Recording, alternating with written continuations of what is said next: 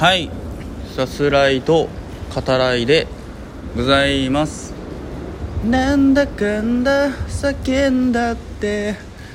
さす方です。はい。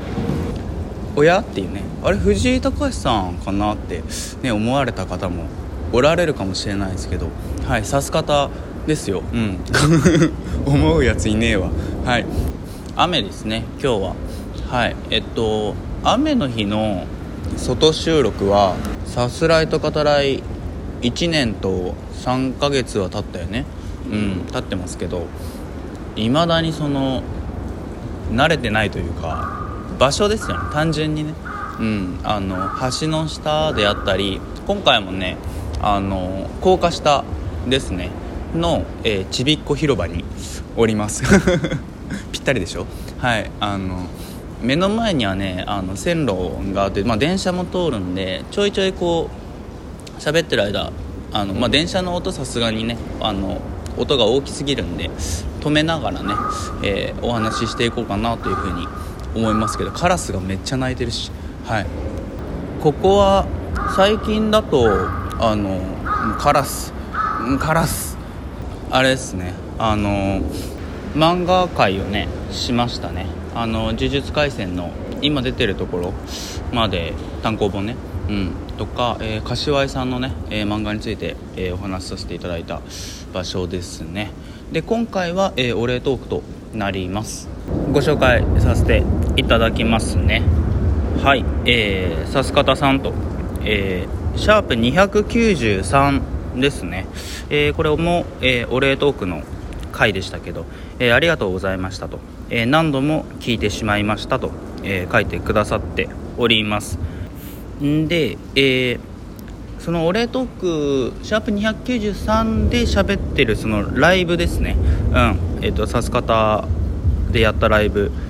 に、えまあ、参加してくださった方ですね。はいえっとあのライブの時はっきりとは覚えてないんですがえー、共感してくださったこと、えー、自分の気持ちを代弁してくれたことに涙が出たのだと思いますと。はいありますね、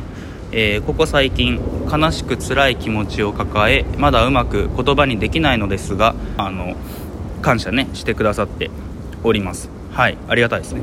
で、えシン・ウルトラマンを配信で見たということですね。うんえっと前の自分だったら、え気分が落ちてる時にエンタメ作品なんて見る気になれなかったと、うん、あって、えー、でも見たいと思えたのは、えー、さす方さんが紹介してたからだと、えー、思いながら、えーまあ、ご覧になった。そうですね。はい、で、えー、さす方でお話しさせていただいている「シン・ウルトラマン」の回ですね。はいしてますね。うんの回を聞き返しましたと。はい再生回数を、えー、増やしときましたと、えー、ありますね。はい、えー、ギフトね合わせていただいておりますがはいありがとうございます。あのそうですね。僕もねあのお便りをいただいた後に「シン・ウルトラマン」の回を自分でも聞き返しましたね。あれも半年以上かな？前ですかね。あの朝にね見に行ったんで映画館ね。朝ドラマンしてきたよとか言ってましたね。僕ねくだらねえと思いながら聞いてましたけど。でももうねさすらいと語らいでお話しさせていただいてからねそのまあ半年というかそれくらい経つんだなっていうあっという間というかついこの前した気もするけどっていうねところもありながらですけど、うん、でもやっぱその何をね喋ってるかっていうのはあのやっぱ自分でも忘れてるところっていうのがあってその映画についてね思い返す時に指す方でも毎回ここだけは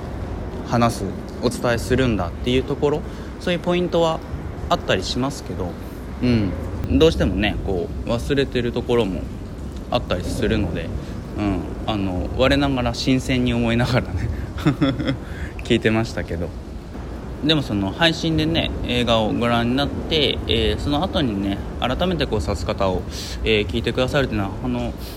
非常にありがたいことだなと思いますね、えっと、配信したての映画を扱わせていただくっていうのも、まあ、そういう何て言うんですかね配信というかできないかなっていう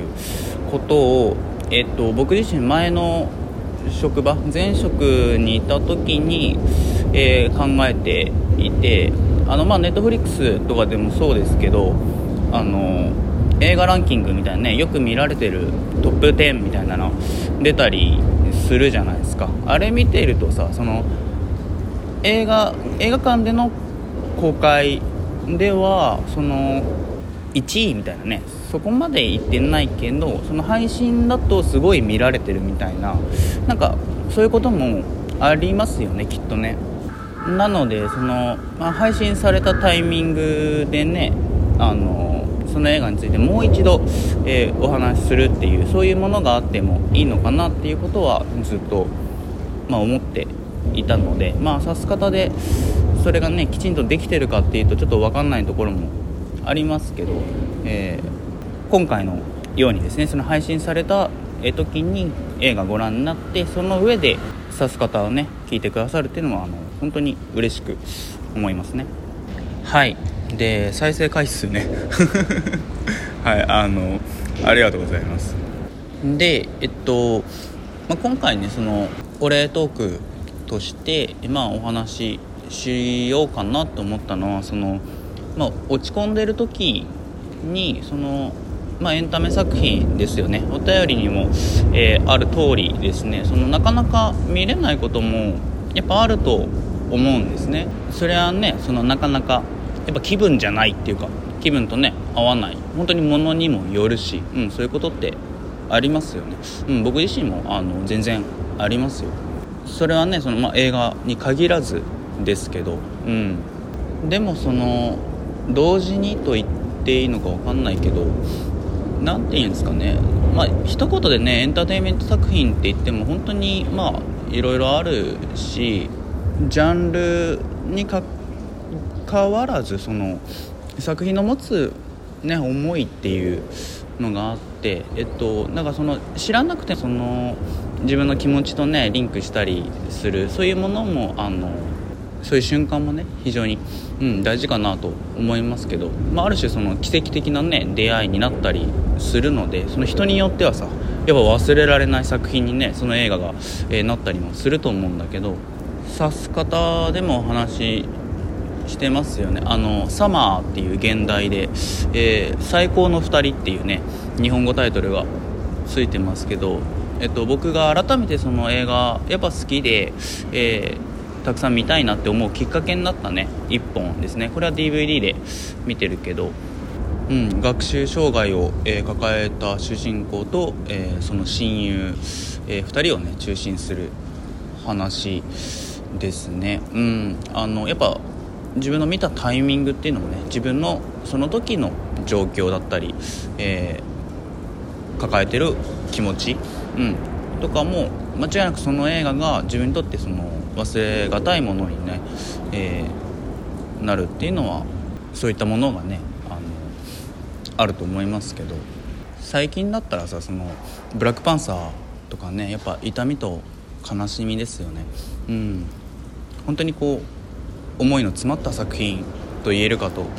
思いますけど。いわゆるエンターテインメント作品だからこそこうしみるねものもありますよね。その実際に見ないとね分かんないようなその作品にね込められたものですよね。そこに、うん、触れるとね。かつそのやっぱエンタメだからこそ元気がね、うん、見終わった後出るっていうのもあるし、うん、あのゴリゴリのヒューマンドラマ系だとさその何て言うんですかねリンクしすぎてあのつらっていう。あの落ち込んでる時に見るとあの余計あの辛くなるっていうか立ち直れなくなるみたいなものもあのものによってはさあったりするじゃん。もちろんねそれも含めて作品の良さ、うん、その作品が持ってる力なのでそれはそれでねいいのかもしれないですけどいやその落ち込んでる時とかにそれでもこう何て言うんですかね気持ちが向くもの、うん、そういう、えー、作品うん、にやっぱその思い切ってねその見てみたりするっていうのは自分の気持ちをねあの助けるためにもね、うん、いいことなのかもしれないですね。うん、指す方だったりまあさす方でね扱わせていただいている作品も、えー、聞いてくださってる方のね、うんまあ、そういったものになったらね本当に、まあ、嬉しいありがたいことだなと思いますね。お話しさせていただく、まあ、会というかうん、やっぱりね好きでお話しさせてもらっているのであの幸福な循環だなというふうに、えー、感じますね。はい。というわけで、えー、今回はこの辺りで。ではまた。